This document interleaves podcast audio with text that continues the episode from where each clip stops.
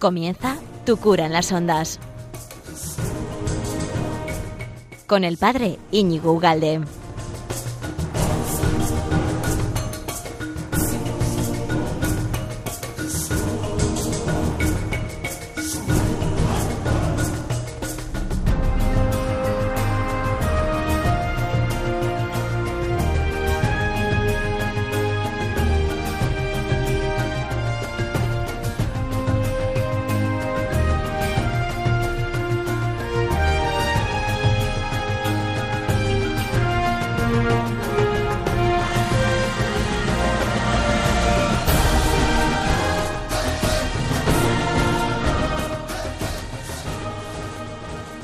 Bueno, pues ya estamos aquí, después de 15 días. ¿Qué tal estás, amigo de Radio María? Estupendamente, ¿verdad? Estamos en este ya mitad de mes de octubre. Ya casi hay que empezar a poner el Belén, ¿eh? O sea, en breve ya Navidad, con lo que nos gusta, aunque no nos dejan poner villancicos. En fin, esto es un drama nacional, de no poner villancicos.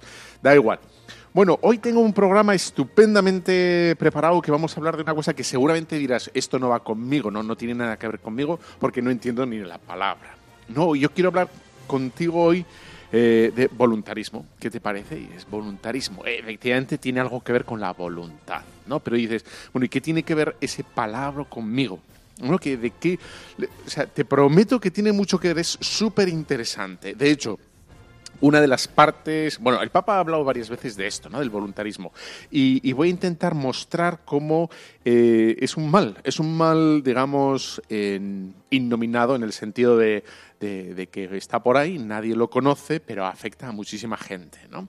Voy a intentar, de la mano de este personaje histórico que se llama Martín Lutero, el que provocó ese gran cisma en la Iglesia en el siglo XVI, pues voy a entrar con él a investigar, a intentar explorar y a exponerte este gran mal en la Iglesia, que es el voluntarismo, ¿no? Y bueno, ya está. Y luego, pues, ya sabes que esto lo puedes encontrar luego en Internet, en todas las plataformas habidas y por haber. La primera y la mejor, en Radio María Web, ¿no? radiomaria.com, bueno, Radio María España, y luego lo puedes encontrar en el resto de plataformas, YouTube, Instagram, Facebook, Twitter, iVoox, ahí lo colgamos todo. Y es muy interesante que añadas reseñas o muchas plataformas te piden pues que lo valores, ¿no? Con una estrella, con un dedo o con un comentario, porque todas estas plataformas son súper inteligentes y entonces funcionan con algoritmos, ¿no? Es algo como que... Bueno, algoritmos que va sobre, que detectan efectivamente si el tema está interesando o no, y entonces lo multiplican y lo, bueno, pues lo relanzan y lo publicitan, etcétera, etcétera. Venga, un tema apasionante, el voluntarismo, de la mano de nuestro amigo Martillo. Vamos allá, venga.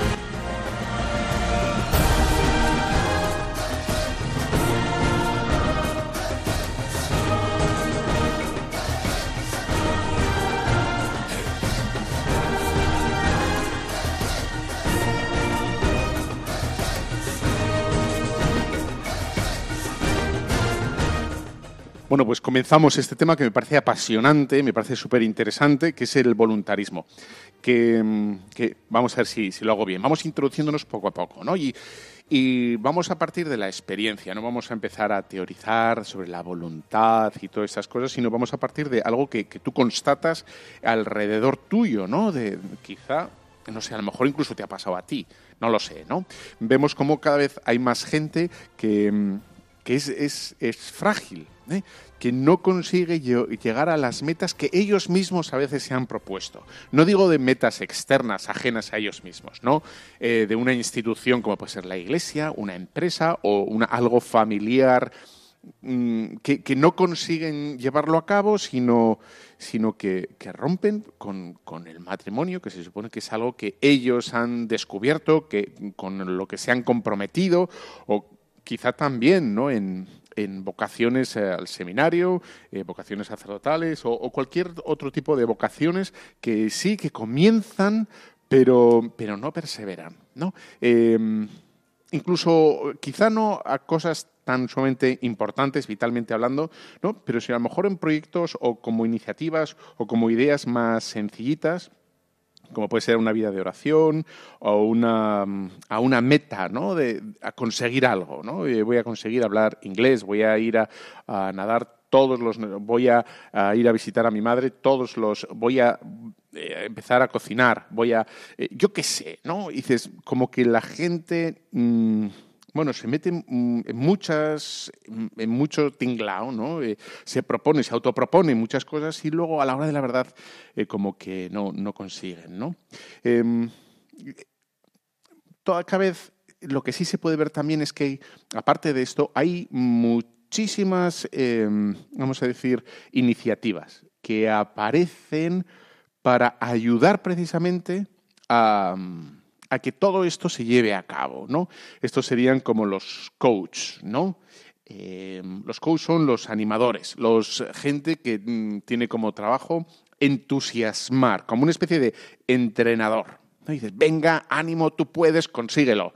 De hecho, hay muchas iniciativas de estas que, bueno, que lo único que hacen es eso, ¿no? Venga, ¿no?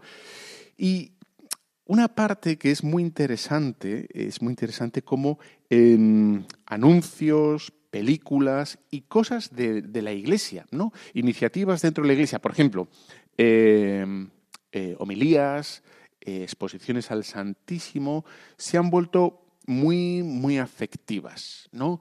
Músicas muy melancólicas o muy emotivas o muy de subidón o... en fin, como una especie como de empuje a través de, eso, de frases, de claves o de música o lo que quieras, ¿no? Bueno, pues como todo esto lo que intentaría es como enfatizar, ¿no? Como apuntalar, como empujar a la voluntad, ¿no? Con un tú puedes, no te vas a romper, o un decídete, donde hay voluntad hay camino, etcétera, ¿no? ¿Ves cómo aquí lo que falla en todo este pequeño y rapidísimo escaneo que he hecho es lo que falla es la voluntad? Es una voluntad como que quiere pero no puede. Le gustaría, ¿no? No digo que sea una voluntad mala, ¿no? Una voluntad traicionadora, dices, calculadora, sino que se entusiasma, se ilusiona, se motiva rápidamente, pero a la vez rápidamente la misma voluntad en breve se enfría, se disipa, se distrae, se encoge, como que no tiene el músculo, la fuerza necesaria para llevar a cabo lo que ella misma se ha comprometido a llevar a cabo, ¿no? Es una cosa curiosa. Lo vemos también en el tema del deporte, ¿no? Como el mundo actual se nos presenta al cuerpo como una gran máquina. Todo se ve, sobre todo creo, cómo se nos presenta el tema del deporte. El deporte es como un objeto que está, es una meta, ¿no? Que está presente en todas las... atraviesa todos los medios de comunicación y está ahora ya casi omnipresente con los relojes estos inteligentes que te están constantemente a hacer deporte, tus metas, tus logros, ¿no? Rompe tus metas, llega más allá, triunfa a ti mismo, etcétera, ¿no? Bueno, vemos que se nos presenta todo en el tema de la voluntad como un gran logro, como si fuera la armada invencible, ¿no? Vamos a conseguir algo, vamos a romper algo, pero luego vamos a ver que nos falla algo, ¿no? Que hay algo que no funciona porque no vamos a conseguir lo que se supone que nosotros mismos nos hemos decidido o queremos llegar a cabo o queremos hacer, ¿no? Bueno, entonces... palabras, eso a veces se detecta muy bien en el modo de hablar, ¿no? Con el tienes que, con los imperativos morales, ¿no? Hay que reciclar, hay que estudiar, hay que... claro, tú me estarás diciendo, pues este padre, ¿qué le pasa? Pues claro que hay que, ¿no? Hay que, ¿no? Hay que ir a misa, hay que decir la verdad, hay que confesarse, no se puede... en fin, ¿no? Hay que quererse, hay que, ser fiel, hay que... etcétera. Se enfatiza y... Y claro, y eso yo no voy a decir que está mal, ¿no? Pero como ves, aquí recae otra vez todo el peso de la acción, ¿dónde? En la voluntad. No tienes que. Se le dice a un niño pequeño, ¿no? Tienes que. A un mayor, no te quejes. O un eso, no hagas. Y a veces la predicación de muchos sacerdotes, lo decía Ratzinger, ¿no? En Benito XVI, una de sus homilías, que era un peligro enfatizar la moral, ¿no? Es decir, tienes que, no puedes, ¿eh? No puedes abortar, no puedes utilizar métodos anticonceptivos, no puedes ver tal. Cuando digo enfatizar, no quiero decir que no se pueda hacer, ¿eh? Digo que recaer todo el peso sobre la obligación es un error, ¿no? Y eso sería propiamente el error que quiero estirpar o el error que quiero iluminar o el que quiero enseñarte hoy, ¿no? Lo que es el voluntarismo. Es decir, apoyar toda nuestra vida, ya sea en lo espiritual, en lo familiar, en lo profesional, en lo que te dé la gana, ¿no? En el empeño, en la fuerza, en la decisión, en la tenacidad, ¿no? Ahí. Y dices, claro, y tú dirás, pues claro, si no, ¿dónde lo vamos a hacer? ¿Cómo no vamos a sacar adelante pues la familia, la vocación, la oración, el trabajo? Pues tiene que ser ahí, ¿no? El empeño. Hay que empeñarse, ¿no? Y yo te diré, sí, pero no. Sí, pero no, ¿no? Sí, porque efectivamente la voluntad la necesitamos, ¿no? Pero el voluntarismo, lo que pasa es que ¿Qué significa esto? El voluntarismo es cuando la voluntad invade el terreno de la inteligencia, ¿eh? Entonces, aquí, y esto es precisamente el tema, ¿no? Hay como una inflamación de la voluntad, hay como una sobreactuación de la voluntad, ¿no? En detrimento o en debilitamiento de la inteligencia. Y seguramente estarás diciendo, ¿pero qué? Bueno, a estas horas de la mañana, hablando de la inflamación de la voluntad en detrimento de la inteligencia, pero... A ver, padre, aclárese. Mira, lo que estoy diciendo es que efectivamente actuamos, ¿no? Nos movemos con decisiones, ¿no? Con fuerza, con empeño, con el libre arbitrio. O sea, con la decisión, con la libertad, ¿no? Pero lo que yo no estoy negando eso. Lo que estoy negando es que... O lo que estoy afirmando, perdón... Lo que quiero subrayar es que para actuar necesitamos la conjunción y la coordinación de la inteligencia y la voluntad. Es decir, yo tengo que saber. ¿Eh? Entender no es lo mismo que saber. Tengo que entender por qué tengo que ir a misa. Tengo que entender por qué ir a misa. Tengo que entender... ¿Por qué tengo que ir a casa, si estás casado o si estás casada, por qué tengo que ir a casa a las 5 o a las 6 cuando salgas de trabajo y no puedo llegar a la 1 de la madrugada? Tengo que entenderlo. A un niño pequeño tiene que entender... Bueno, un niño pequeño al principio no, va un poco por imitación, pero en la medida que el niño va despertando la inteligencia se le tiene que decir, ¿no?, el porqué de las cosas. Poco a poco, ¿no? Pero a los adultos no. Dice, ¿por qué es pecado mortal ver pornografía? Es decir, si no hago mal a nadie, ¿no? Si nadie me ve, o lo que sea, ¿no? Dices, claro, si lo único que me han dicho es que la pornografía es fea, es feo, eso es feo y ya está, o que es un tabú social, bueno, ya cada vez menos, pero... no se puede hablar en público porque sería como una especie como de mala educación, pero sería mala educación, no habría más. Pues efectivamente, el empeño que yo voy a tener por luchar contra un vicio, el que sea la mentira, la lujuria, la soberbia, etcétera, pues no va a ser lo mismo que si yo sé por qué eso está mal, ¿no? Si yo no sé por qué eso está mal, sea lo que sea, por ejemplo, la falta de oración, la falta de penitencia, la envidia, la melancolía, ¿no? ¿Por qué está mal la melancolía? Si yo no sé, y lo único que me han dicho, hombre, no puedes estar triste, porque no, en fin, queda mal estar triste.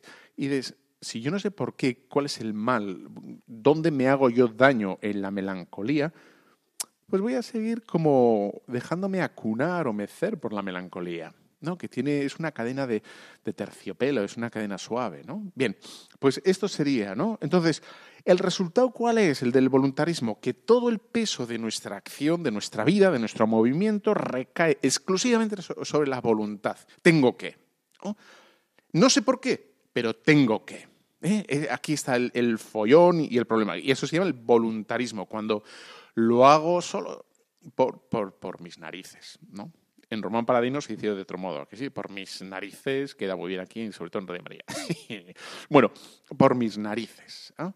Claro, al final la voluntad, si no sabe por qué hace las cosas, qué bien está consiguiendo, cuál es el bien que consigue, con el que se beneficia la persona, la voluntad va a quebrar, ¿de acuerdo? Una persona en unos cursillos prematrimoniales que... Ya se veía que algo, había como había cariño, pero había algo que ahí había fricción, ¿no? que rozaba en la convivencia de estos novios, ¿no? Y me acuerdo que uno de los dos decía: no se preocupe, que ahora nos vamos a empeñar, ¿no? Vamos a hacer todo lo que sea. Claro, si por hacer entendemos comprender qué es lo que está fallando y por qué está fallando, empezaríamos bien, empezaríamos a sanar lo que no funciona. Pero si por el mero hecho es como si no pasara nada, vamos a seguir, vamos a pa'lante, ¿no? Y sin reflexión, sin meter un poco la cabeza en qué es lo que nos está ocurriendo a él o a mí o lo que sea, esto no va a funcionar. Porque por puños, tenemos cierto recorrido de funcionamiento, ¿eh? Cierto recorrido. No sé qué ciclista era, no sé si era Indurain o uno de estos, ¿no? Y decía, le preguntaban, bueno, ¿y usted cuando no puede más, en la bicicleta y está ahí en el Tourmalet y tal?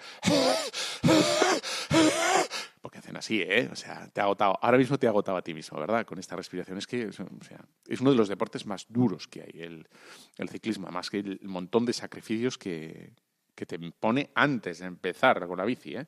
De no puedes tomar de esto, no puedes estar... Bueno, bien. Entonces, ¿cómo consigues superar ese agotamiento físico? Dice, pienso en mi familia, ¿no? Pienso en que quiero una familia más... una casa más grande, una educación mejor, ¿no? Fíjate que aquí le está metiendo la inteligencia, entra en juego la inteligencia, ¿no? Y la memoria o la ilusión o lo que quieras, ¿no? Bueno, pues sobre esto quiero hablar hoy y vamos a hacer una pequeña pausa y voy a intentar explicar de la mano de Martín Lutero, que bueno, pues el hombre hizo lo que puede. Algo de esto le ocurrió, como vas a ver, ¿eh?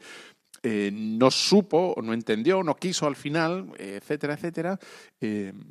Bueno, no lo voy a canonizar yo, pero voy a coger este personaje que es fundamental entenderlo y vamos de su mano a comprender qué es el voluntarismo y cómo nosotros no debemos, vamos a intentar no caer en ese voluntarismo. Te dejo con una canción de Hakuna, que me ha pedido mi amigo Santi Mazú, y dijo, padre, tiene que ponerlo tan, sé que yo voy a poner, ¿no? Forofos, va para ti. Está muy bien la letra, ¿eh? Todos somos uno, no, aquí no hay compartimentos estancos, hemos de apoyarnos unos a otros. Y eso es lo que hace Radio María, ¿no? Intentar apoyarse en todos, colaborar con todos y, bueno, dar a conocer a todos en la Iglesia y, bueno, vamos allá. Los forofos de todos, que nos queramos siempre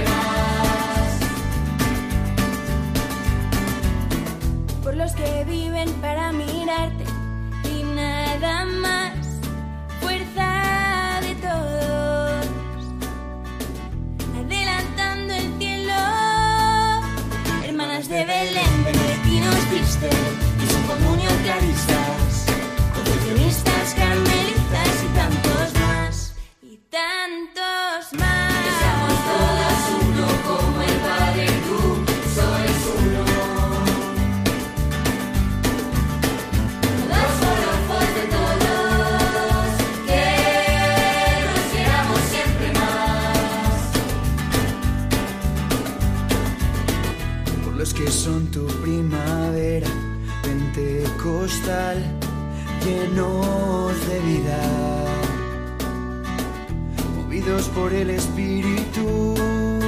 Cursillos, comunión y liberación, renovación carismática, Sonsar, opus de focolares, Hakuna, el camino es Beta, y tantos más. Que seamos todas uno como el Padre y tú, sois uno.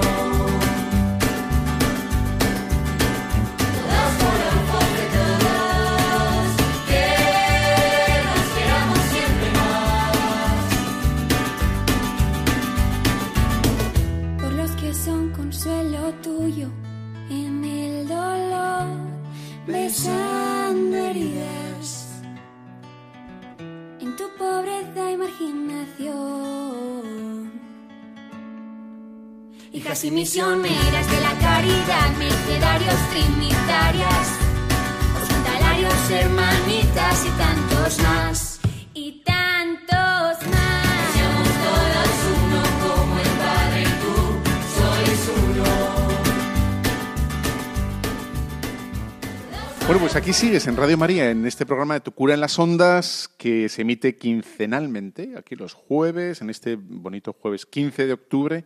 Wow, cómo pasa el tiempo. Todavía tengo el bañador ahí puesto en el armario. No sé, esto es un desastre. ¿Cómo va el tiempo? Ya, es ya. Bueno, da igual. Entonces, Tu Cura en las Ondas. Estamos hablando del voluntarismo. Es un tema que apasionante y te va a tocar tarde o temprano o te influye algo seguro, ¿no? Ya sabes que es bueno que... Bueno, si te gusta, ¿no?, cualquier programa de Radio María, este o cualquier otro, pues hagas incluso reseñas de él, ¿no? Que pongas el dedito, que pongas algoritmos positivos, porque estas máquinas entienden que está gustando y lo promocionan, ¿no? Ya sabes que cualquier programa de Radio María, este incluso, lo puedes encontrar luego en YouTube, en Instagram, en la página web de Radio María, evidentemente, Facebook, Twitter, iVoox, etcétera, etcétera, etcétera, ¿no? Y eso nos anima, nos gusta que nos digan qué bien, que nos pasen la mano por la chepa y nos digan, venga, ea, muy bien. Bueno, si lo hacemos muy mal, pues alguna corrección pues admitimos también, ¿no? Bueno, pues estamos con el voluntarismo y voy a intentar, de la mano de Martín Lutero, Martincho, este alemán que la lió parda en el siglo XVI, bueno, vamos a intentar comprender qué es el voluntarismo y por qué él, me parece que es como el ideal, ¿no? El ideal en el sentido de voluntarismo, cayó en el voluntarismo, ¿no? Dice de él, bueno, ya sabes, nace en 1483, el 10 de noviembre, en Alemania, ¿no? Y, bueno, él es el que va a promover y, bueno, el que va a encabezar absolutamente la reforma protestante, ¿no? Dijo Benito XVI, cuando bueno, estudiaba y reflexionaba sobre la persona de este hombre, es que le quitaba la paz, la cuestión de Dios, ¿no? Le quitaba la paz, la cuestión de Dios, cosa que ya ahí hay tema, ¿no? Le quitaba la paz, la cuestión de Dios. Es decir, si Dios te quita la paz, es decir, o estás haciendo las cosas mal y por eso te quita la paz, ¿no? Porque lo estás haciendo mal, o porque no has acabado de entender. Entonces, para una persona que lucha, que quiere, que está en ello, es decir, que se está empeñando, no hay motivo para quitar la paz, ¿no? Es que caigo, da igual, el Señor está ahí para levantarnos, ¿eh? No he venido a buscar los sanos, sino los enfermos, ¿no? Entonces, cuando hay una inquietud, como una zozobra, como una angustia vital, porque ya en este hombre había, en Martín Lutero, había una angustia vital, quiere decir que algo no lo está planteando bien. Y fíjate, cuando digo plantearlo, ya quiere decir que es un tema intelectual, ¿no? Es decir, Martincho, nuestro amigo Lutero, sabía, no era tonto, era un tío muy listo, sabía, ¿no? Sabía un montón de cosas, pero... No me puedo meter en su... Ahora porque es un tema largo y, bueno, a lo mejor un día, ¿no? Pero el hombre no acabó de entender un montón de cosas. Aunque sabía que esto es pecado, que esto está mal, que existe el infierno, que, en fin, todo lo que tú y yo sabemos, pues él lo sabía también. Pero no entendía el motivo. Entonces, cada vez que el hombre se acercaba la grandeza de la Eucaristía, es que es verdad, es una maravilla la Eucaristía, ¿no? Él, en vez de dar gracias a Dios, en vez de alegrarse, a pesar de sus miserias y de su pequeñez, dice, el hombre se agobiaba más todavía, ¿no? Se agobiaba más pensando en su indignidad. Lo estás planteando mal, Lutero, lo estás planteando, Martincho, a ver, mal, ¿no? Y dices, cada vez que se confesaba, inmediatamente después de confesarse, encontraba más motivos para volver a confesarse porque no sabía si lo había confesado bien, si no lo había confesado bien, y dices, no he entendido. Él pensaba que era la verbalización del pecado, ¿no? Y dices, el Señor ya sabe perfectamente lo que has querido decir, si te has querido ocultar algo, si ya lo sabe. Entonces, toda esta materialización, es decir, quedarse en la materialidad de la ley, del enunciado, de la moral, del modo de comportarse, y no entrar al cual es la filosofía, la intención última de Dios, es echarse piedra sobre su propio pecado, es sufrir por sufrir, ¿no? Bueno, él, ya sabes que se suele decir que comenzó la Reforma por el escándalo que él veía en la Iglesia, ¿no? Ese es el típico... la idea que se repite hasta la saciedad, ¿no? Y no fue del todo así, ¿no? Porque, de hecho, ya la Reforma, cuando él ya estaba en camino. Es decir, que era palmaria, digamos, la corrupción en la Iglesia, ¿no? De los montón de clérigos, incluso del papado, y todo el mundo era consciente. Nadie estaba llamando a los vicios y los abusos de los clérigos y de la curia nadie estaba diciendo que eso era Iglesia. Todo el mundo era consciente de que eso era corrupción, de que eso era pecaminoso, de que eso era un escándalo. Por lo tanto, cuando uno sabe que algo va mal, es porque sabe cómo tiene que funcionar, ¿no? Si sabe que el Papa se está mal comportando, es porque sabe cómo se tiene que comportar el Papa, ¿no? Lo peor de todo es si la gente en ese siglo hubiera pensado que ese sería el funcionamiento normal de los sacerdotes, ¿no? De abusos, de arrejuntamientos, en fin, de búsqueda de la economía o del placer o del dinero, etcétera, etcétera, etcétera, ¿no? Por lo tanto, no es verdad que él quiso, o sea, que el movimiento de su reforma fuera el pecado en la Iglesia, sino se debe más bien, hay que buscarlo en la salvación de su alma. Él no gestionaba nada bien este tema, que es el tema, ¿no? El tema de la salvación del alma, ¿no? Y quería, por tanto, salvarse. Esa cosa es loable, es legítima, es buena, es correcta, ¿no? Pero cuando uno le hace perder los nervios, le hace angustiarse, le hace no vivir en paz ningún sacramento, que, o sea, es lo que los ha puesto el Señor para darnos paz, ¿no? Para darnos ayuda, para confortarnos, para animarnos. Claro, es que Martincho, lo estás haciendo mal, ¿no? No sé si sabrás que este buen hombre, y aquí empiezo con el tema del voluntarismo, ya vas a ver. Este buen hombre, era un buen creyente, era un buen cristiano, ¿no? Y él, en un momento dado, que tenía ya la inquietud de la salvación, la tenía metida antes de ser religioso, ¿no? En un momento dado de su vida, lo cuenta él perfectamente, dice cómo le cayó un rayo, vamos, flash. A mí una vez me cayó, mira, parodiando un poco a Lutero, estaba echando gasolina. Y estaba yo en una gasolinera, me hizo mucha gracia porque entonces, ya hace mucho tiempo, ¿te acuerdas que los de la gasolinera solían tener como una mariconera donde tenían los billetes, ¿no? Y tenían una cosa, unos fajos de billete ahí increíbles, ¿no? Y entonces el hombre, y yo estaba echando gasolina, el hombre cogió, no sé por qué narices, todos los billetes de la mariconera, esos que llevaban en la cintura, él cogió, y no sé si estaba pues para darme cambios, o yo ya no me acuerdo qué era, pero cayó un pepinazo al lado que yo me quedé, vamos, tísico perdido, o sea, me quedé como la estatua de Marco Aurelio de ahí que está en Roma, blanco parado del susto, y el hombre que tenía todos los billetes, bueno, imagínate si hay un rayo, luego un trueno, luego un ruido que te mueres, ¿no? Pues se fueron todos los billetes a freír puñetas, flapa, todos los billetes por la gasolina volando, había de todo ahí, flapa, y digo, Dios mío, mi vida la que aquí, hoy no le da pérdidas todo, en fin, ¿no? Bueno, pues al Lutero le pasó lo mismo, pero no estaba en una gasolinera, ¿vale? Estaba, yo qué sé, comiendo o cogiendo setas o yo qué sé dónde estaba.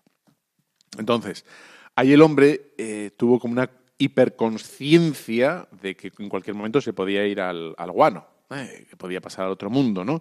Y es cuando decide, fíjate, decide meterse religioso para la salvación de su alma. El hombre no ve su vocación. El hombre no entiende que la vocación es un seguimiento, es una luz en el corazón, en el alma, y uno dice sí a algo que ve, ¿no? Sino por miedo o por asegurarse, dice, voy a estar mejor para la salvación de mi alma dentro de un convento. Claro, esto a ti a lo mejor te dice al siglo XXI, te dice, bien. Bueno, hay mucha gente que dice, bueno, tengo que hacer esto porque lo dice la Iglesia. No entiendo por qué lo dice la Iglesia, ¿eh? Yo qué sé, la fecundación in vitro o los métodos artificiales, ¿no? Dices, no entiendo por qué, pero me quiero salvar y entonces yo quiero hacer esto, ¿no? Yo no entiendo por qué este vicio o esta cosa está mal, ¿no? Me decían, bueno, en fin, un tema de la masturbación, por ejemplo, ¿no? Es una cosa que no afecta al proceder del mundo, y dices, ¿y por qué está mal? ¿No? Y dices, no lo entiendo, me tengo que confesar, pero no lo entiendo. ¿Por qué tengo que ir a misa todos los domingos y no el jueves? ¿No? Y si fallo un domingo, no pasaría nada, ¿no? Bueno, así con tantas cosas. Hay mucha gente que se lo plantea así.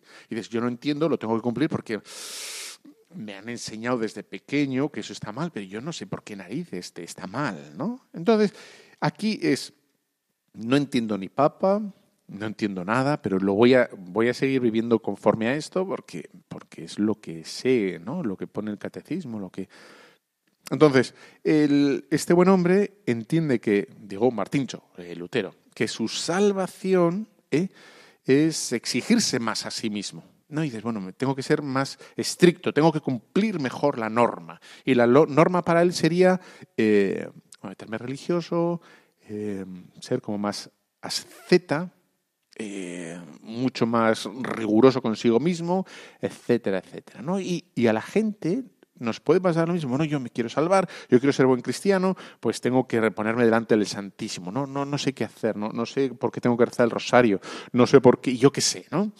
Y dices, bueno, pues aquí está el jaleo. O sea, voy a empezar a vivir de un modo que no entiendo. Sé que la Iglesia es institución divina, sé que es una enseñanza, vamos, que ha recorrido o que ha atravesado toda la historia de la Iglesia. Sé que esto no es opinable, pero es que no entiendo nada, no lo entiendo y tengo que vivir así. Y eso va a producir un desgaste, un rozamiento en mí mismo, porque no estamos diseñados para trabajar así, ¿no?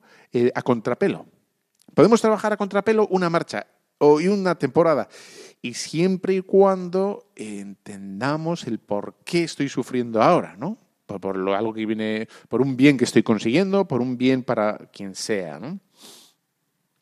Dicen, y el mito es este, ¿no? Que en el 1510 visitó Roma, ¿no? Y era más o menos la década cuando estaba empezando a construir San Pedro del Vaticano. San Pedro, y qué preciosidad, ¿no?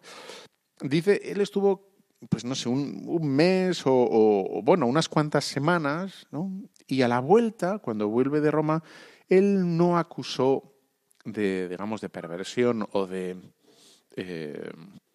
a la curia ni el modo de funcionamiento en Roma, de los clérigos, ¿no?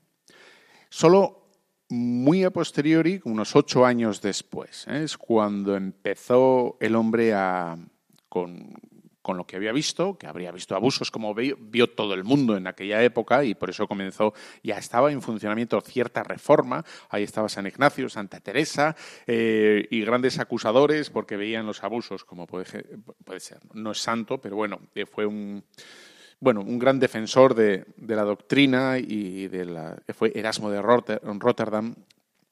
En fin, que ya había, ¿no? Él utilizó como excusa en la situación de Roma muchos años después para efectivamente comenzar ya con el ataque a la Iglesia y para reescribir la doctrina, ¿no? Bueno, eso es el tema. Él en esta angustia vital, lo que va a hacer es... Era un hombre estudioso, no era un cualquiera, o sea, conocía bastante bien las Sagradas Escrituras. Y entonces va a utilizar Romanos 1:17, que dice, el justo vivirá por la fe, vive de la fe. Va a absolutizar esta sentencia, esta frase de San Pablo, de la sola fide, solo la fe, ¿no? Y va a arrancar esta afirmación, va a aislarla, a absolutizarla, ¿no? Y va a establecer esta afirmación, el justo vive por la fe, como verdad única, como la primera verdad, ¿no? Y todas las demás, todas las Sagradas Escrituras, absolutamente todas, tienen que reenfocarse y tienen que ir encaminadas a explicar esto o depender de esta verdad, ¿no? Insistimos que esto fue motivado por esa inquietud, esa zozobra espiritual, esa zozobra vital de querer salvarse, ¿no? Él, como veía que no conseguía unas obras adecuadas, él estaba en una constante lucha consigo mismo, es cuando rompe, porque ve que no consigue ser caritativo del todo, no consigue vivir las cosas como él pensaba que tenía que vivirlo, es decir, una pureza angelical que es imposible vivirla, ¿no? Y nosotros sabemos que no la vamos a conseguir, esa pureza idealista, pureza en el sentido de vivir toda la fe, ¿no? Los sacramentos, la moral, la familia, en este caso, en el suyo, la regla de los agustinos, bla, bla, bla, bla, bla, ¿no? Entonces, él aísla esta verdad para no mirarse en sus obras. No quiere volver a mirar las obras porque se da cuenta que las obras no las consigue. Es decir, que él había sido durante décadas un voluntarista. No había entendido la raíz, el sentido profundo de nada. Sabía materialmente todas las afirmaciones de las Sagradas Escrituras, materialmente todas las afirmaciones de la Iglesia, las sabía, pero no había captado, no había entendido, no había interiorizado el sentido último de todo esto. Bueno, yo creo que... voy a pasar... vamos a hacer una pausa, pero antes quiero dar como unas otras afirmaciones de las Sagradas Escrituras sobre la fe y las obras. Por ejemplo, en Santiago 2:18, ¿no? Dice, muéstrame tu fe sin obras, que yo te mostraré mi fe por mis obras. Santiago 2:19 dice, también los demonios creen y tiemblan, ¿no? O Gálatas 5:6. Porque en Cristo no tiene valor la circuncisión, sino la fe que actúa por las obras. Primero Corintios 13:3. Aunque repartiera todos mis bienes y no tengo caridad, de nada me aprovecha. Mateo 7:21 dice, no todo el que dice Señor, Señor entrará en el reino de los cielos, sino el que haga la voluntad de mi Padre. Y Mateo 25:1 dirá, entonces dirá a los de la izquierda, apartaos de mí, malditos, porque tuve hambre y no me disteis de comer, sed y no me disteis de beber. Bueno, veis cómo no solo es la fe, sino las obras. El hombre estaba agobiado porque no llegaba con las obras y rompe y se inventa un nuevo credo, una nueva moral, etc. Bueno, ¿qué es lo que le pasa a mucha gente? Y he prometido una pausa y no te la estoy dando. Entonces dirás, pausa, porque tengo una canción, mira, una canción de Whitney Houston, buenísima. Y la letra dice, esta vida necesita algo más, ¿no? ¿Y qué es lo que necesita además esta vida? Un amor más alto, ¿no? Y ven conmigo a buscar ese amor más higher love. Buenísimo.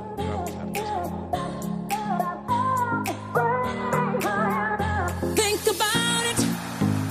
There must be a higher love down in the heart or hidden in the stars above. Without it, life is a wasted time. Look inside your heart and I'll look inside mine. So bad everywhere in this whole world. What is fair? We walk the line and try to see, falling behind what could be. Oh, no. Bring me a higher love. Bring me a higher love. Oh, bring me a higher love.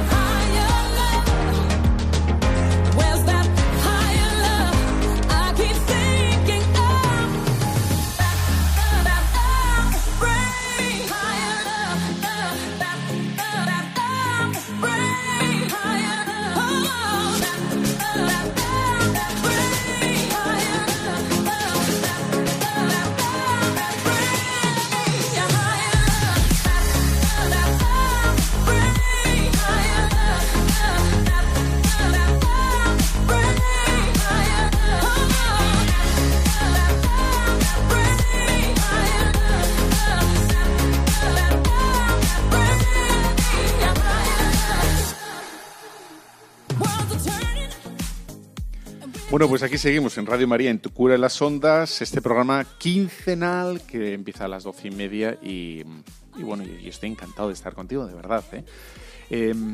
Bueno, ya sabes que todos los programas de Radio María los puedes encontrar luego distribuidos, esparcidos, diseminados por un montón de plataformas. Este también, ¿no? Por supuesto, en la página web de Radio María, ¿eh? Y en muchas otras, en YouTube, en Instagram, en Facebook, Twitter, iVoox, etcétera, etcétera. Y es bueno, si te gusta, el que te guste, ¿eh? Que pongas, que interactúes con las plataformas, porque las plataformas son inteligentes, son listas, y entonces saben si gusta, entonces las promocionan, etcétera, etcétera. Bueno, estamos hablando del voluntarismo y me he cogido de la mano a Martín Lutero, que Dios le tenga en su gloria, para explicar cómo a lo mejor mucha gente que no consigue llevar a cabo y cumplimentar o llevar con éxito un montón de iniciativas personales, ¿no? O de la misma vocación, o de proyectos, o lo que fuera, le pasa como a Lutero, porque no entiende muy bien por qué tiene que hacerlo. Sabe que tiene que hacerlo en el sentido de esa es la norma, conoce la norma, ¿eh? Me refiero cuando digo sabe, ¿no? Bueno, pues estamos hablando con Lutero y vemos cómo Lutero vive una tensión desmesurada consigo mismo porque ve que no llega a cumplir la materialidad de la ley y eso lo que va a hacer es romper con la Iglesia y ponerse a resguardo de sí mismo, de la percepción que tiene de él mismo, ¿no? Y bueno, instituye o crea esa nueva norma, que sea el justo viviré de la fe, o sea, solo la fe. Nada de obras, ¿no? Porque las obras, él se da cuenta que no consigue nada, es más, se angustia cada vez que hace una cosa buena porque piensa que se ha distraído o que yo qué sé qué, entonces, fatal, ¿no? Entonces, él rompe con las obras y ya está, entonces ahí está el jaleo montado, ¿no? Bueno, ¿cuál es el tema del voluntarismo que estamos viendo? El voluntarismo es esa conquista de la voluntad que parece bueno, ¿no? Porque la voluntad ahora está sobredimensionada, está sobreestimada. No, la fuerza de voluntad, ¿no? Si no va por ahí la virtud de ser un tío que ejercite su voluntad a tope, incluso que se haga daño a sí mismo. No va por ahí. Es hacer el bien, ¿no? Y para hacer el bien necesito entenderlo. Necesito entender cuál es el bien, ¿eh? Y me tienen que explicar el porqué de esa norma en particular para mí, ¿eh? Etcétera. O sea, la inteligencia y la voluntad tienen que ir unidas, sincopadas. Tienen que ser como Fred Astaire y Ginger Rogers. Así de claro.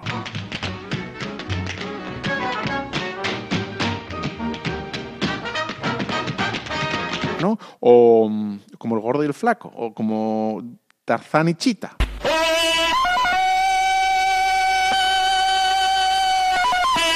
¿No? Como, yo qué sé, Han Solo y Chewbacca, o C-3PO y R-2D2. It's our lot in life. ¿Vale? Tienen que estar amenizadas la una a la otra, tienen que ir de la mano. Si uno no entiende el porqué de la norma, y la cumple, eso es voluntarismo. No entiendo por qué tengo que ir a misa, no entiendo por qué tengo que guardar una hora de ayuno para la comunión, no entiendo por qué le tengo que decir sí a mi marido cuando no me solicita en el uso del matrimonio, cuando yo no, etcétera, no entiendo por qué, etcétera, etcétera, etcétera. Entonces, inteligencia y voluntad, si no van unidas, o sea, tienen que ir coordinadas, ¿no? Tienen que ir unidas armónicamente. Es decir, la inteligencia le tiene que dar razones a la voluntad para actuar. Entonces, la voluntad va a actuar de manera fluida, natural, sin fricción, sin esfuerzo. En el esfuerzo de voluntarista, decir, bueno, a lo mejor me cuesta levantarme a las 7 de la mañana o a las 6:30, pero sé por qué tengo que levantarme, ¿no? No es porque tengo el superior o encima que me está mirando y tengo que disimular, ¿no? O porque comulgo, pues a lo mejor dicen, no, es que me ve no sé quién y me da vergüenza y tengo que ir a comulgar, o comulgo así, o yo qué sé qué. Hay un montón de cosas que dices, bueno, ¿por qué actúas? ¿Porque todo el mundo lo hace? ¿Porque lo ves? ¿O porque sabes por qué tienes que hacerlo? ¿No? Si no lo sabes y actúas de una manera, digamos, repetitiva, eso es voluntarismo. Y no durarás. ¿No? En fin, da igual, ¿no? Si separas, si aíslas, ¿no? Si trabajas solo con uno, ya sea con la inteligencia o con la voluntad, ¿no?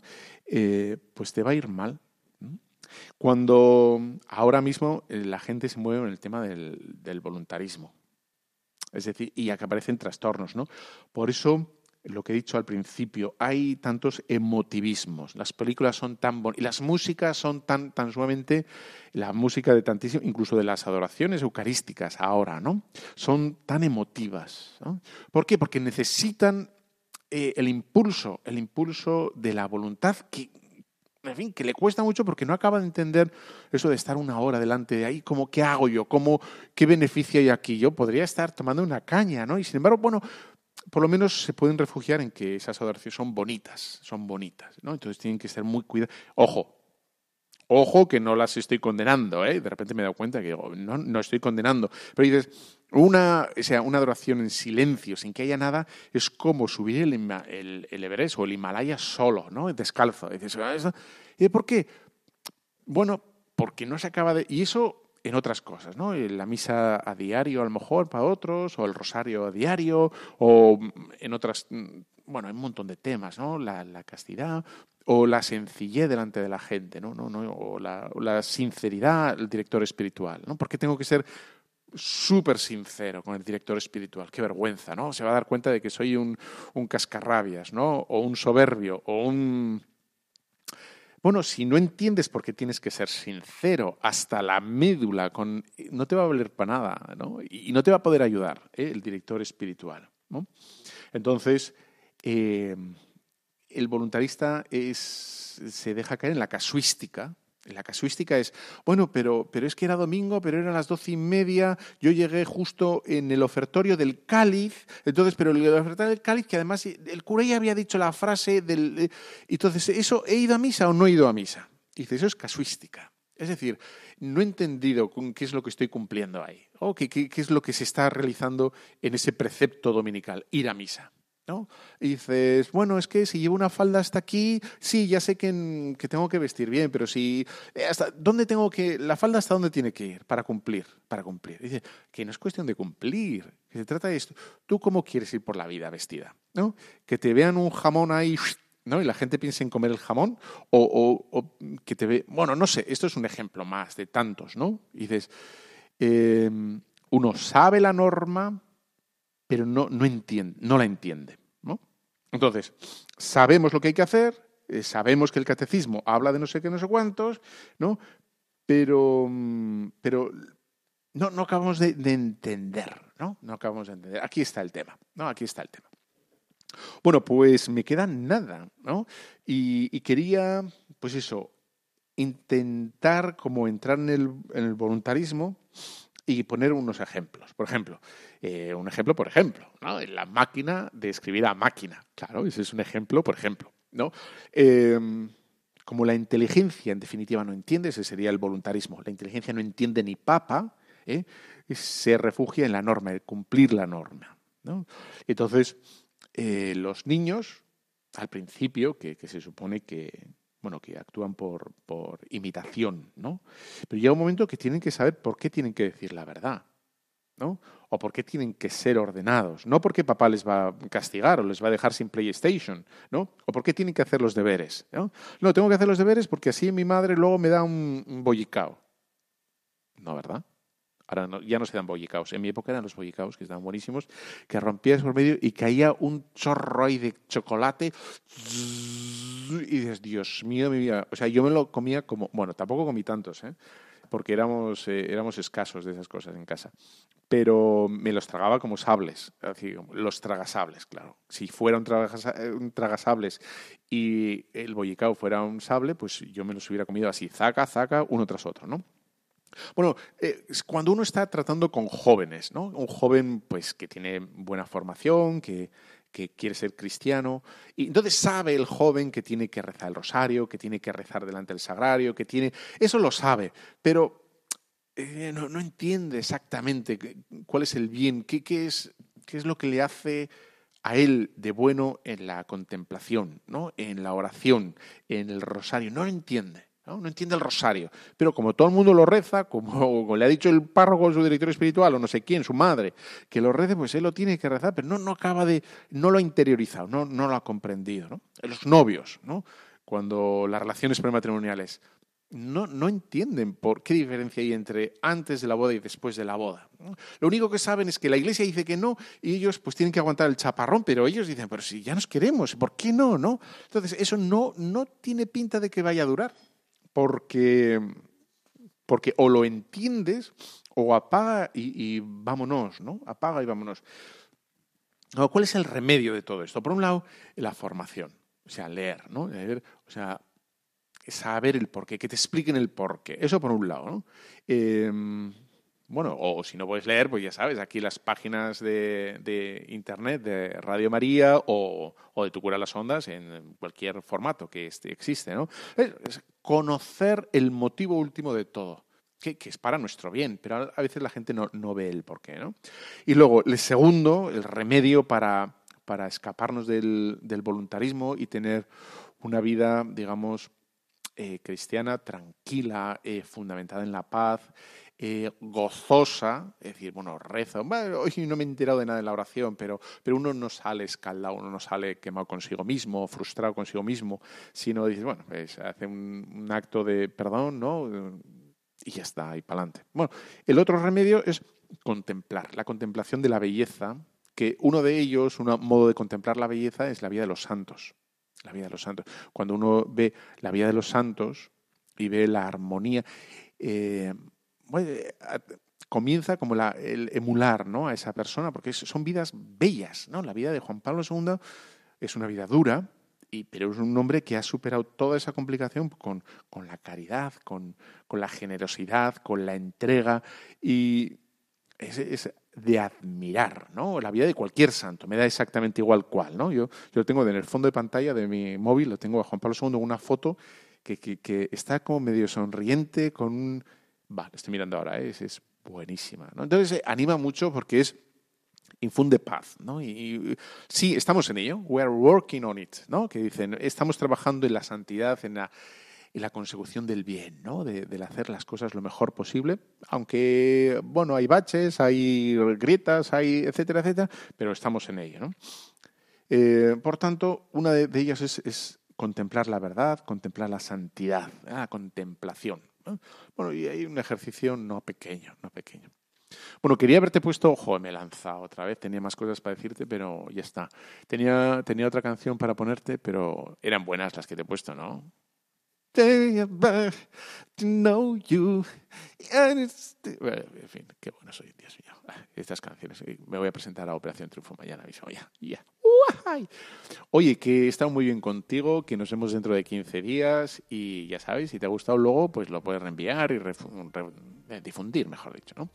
Te dejo con la bendición de Dios Todopoderoso, Padre, Hijo, Espíritu Santo, descienda sobre los superoyentes de Radio María. Amén. Un fuerte abrazo y ojo con el voluntarismo.